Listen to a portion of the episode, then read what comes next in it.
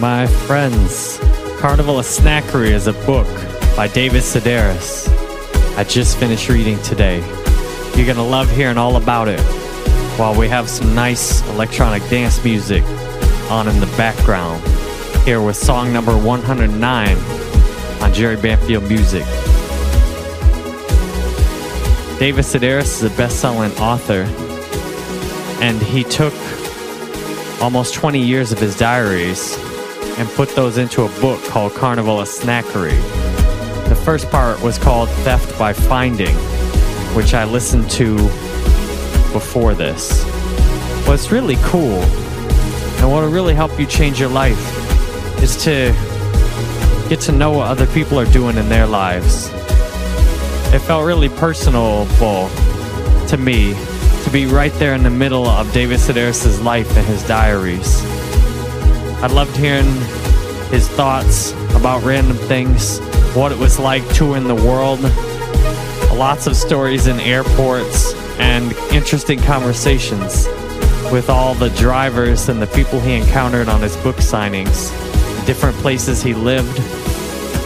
And listening to his book inspired me to do something similar with my music. I think a lot about how can I add some real value to the world and how can I make something I would love to experience. Because I listen to my songs more than any of you do. I spend 30 minutes to an hour a day listening to my own music. And I've seen in years of creating online how valuable it is to think into the future, to think in 10 years, 20 years, 30 years from now? What could I create today that I would like to listen to?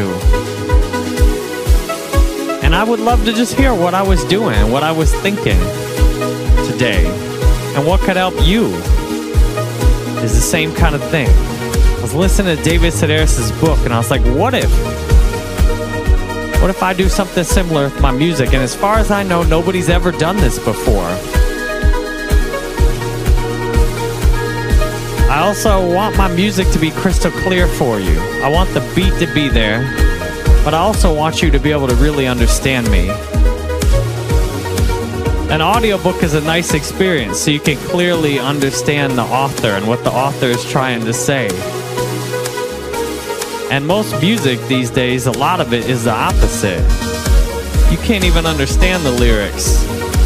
And even if you can hear the words, they're not glitched out or made to sound weird. The lyrics often don't make sense.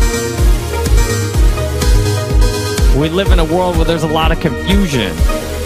And the opposite of confusion is clarity. And yet, I know I talk a little slow so you can understand me. I like listening to my own stuff back when it's got music on. I prefer my videos if they've got music in the background. So David Sedaris' book was an example of how getting to know someone else's life can help you expand your horizons. To me, this life is all about growing. As long as we're growing, we're healthy, we're living, we're expanding. Where we start to die is when we shrink and we become rigid. We don't learn anything new or go anywhere new or do anything new. And I felt like I was traveling along with David Sedaris in his book. I don't know if he'll ever listen to this or not, but it doesn't matter. Because this is the most interesting thing I've been doing today. I got up this morning and uploaded a song about Dear Tupac. I felt kind of vulnerable uploading that. I'm like, man, people are going to judge me. People are going to talk junk about me.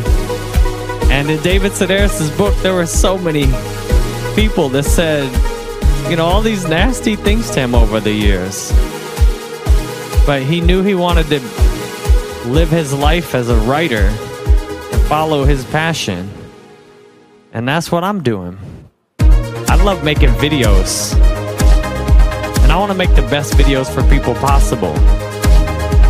And this is the best I can do today music and an inspirational message. And if people hate on my music, hate on my videos, that's fine. I'm not even going to see it most of the time.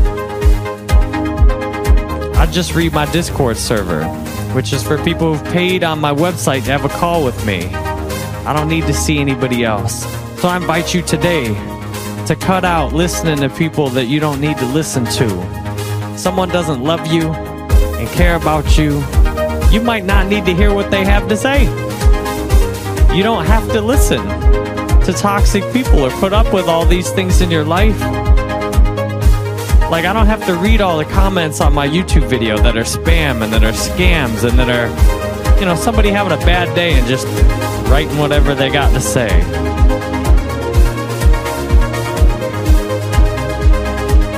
What I found interesting about David Sedaris is that both of us are so different in many ways. Like, David was born long ago enough to be my father. David is gay when I identify as bi, although I live a life as a straight man.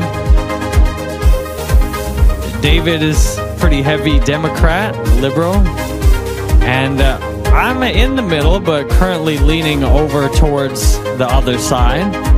It was interesting to hear his thoughts during the election, each different election that he covered in his diaries. And despite me and him having opposing views at the moment on various things according to his diaries, it's interesting to see his thoughts and how he could not totally identify with them.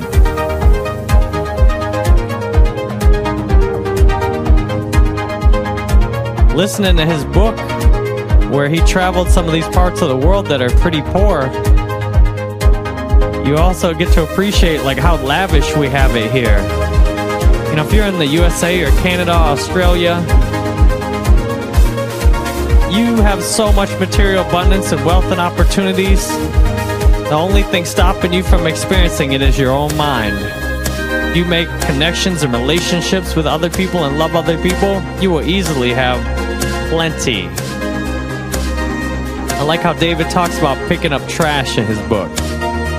He's it's amazing how much trash he talked about picking up. And I pick up trash sometimes too. It's one of those little things you do that just helps you feel better. Instead of cursing at somebody, or maybe while you're cursing at somebody for throwing this on the ground, you pick it up and do something about it. That to me is an empowered life. Where you don't just stand by, but you do what you can to make the world a better, cleaner place. I went to yoga this morning, and man, doing yoga picks my energy up so much. I love how I feel in a class full of people all committed to being healthy. Meanwhile, my wife was sick again today. And she went and got some medication for her ear, which is infected. And I thank God whenever I see somebody sick around me, I'm like, man, thank God I'm so healthy. I went to Alcoholics Anonymous meeting today and shared my experience, strength, and hope there. Got my kids snacks when they got home from school, got up with them, I got them ready today. Yesterday, I watched the last episode of Star Trek, the original series, with my mom. Had a good time hanging out with her. I was thinking, you know, what if my music blows up someday? Will I do in person shows? Maybe. But this is what I love doing. I love just hanging out in my studio and making a song. Then I go hang out with my family when I'm done.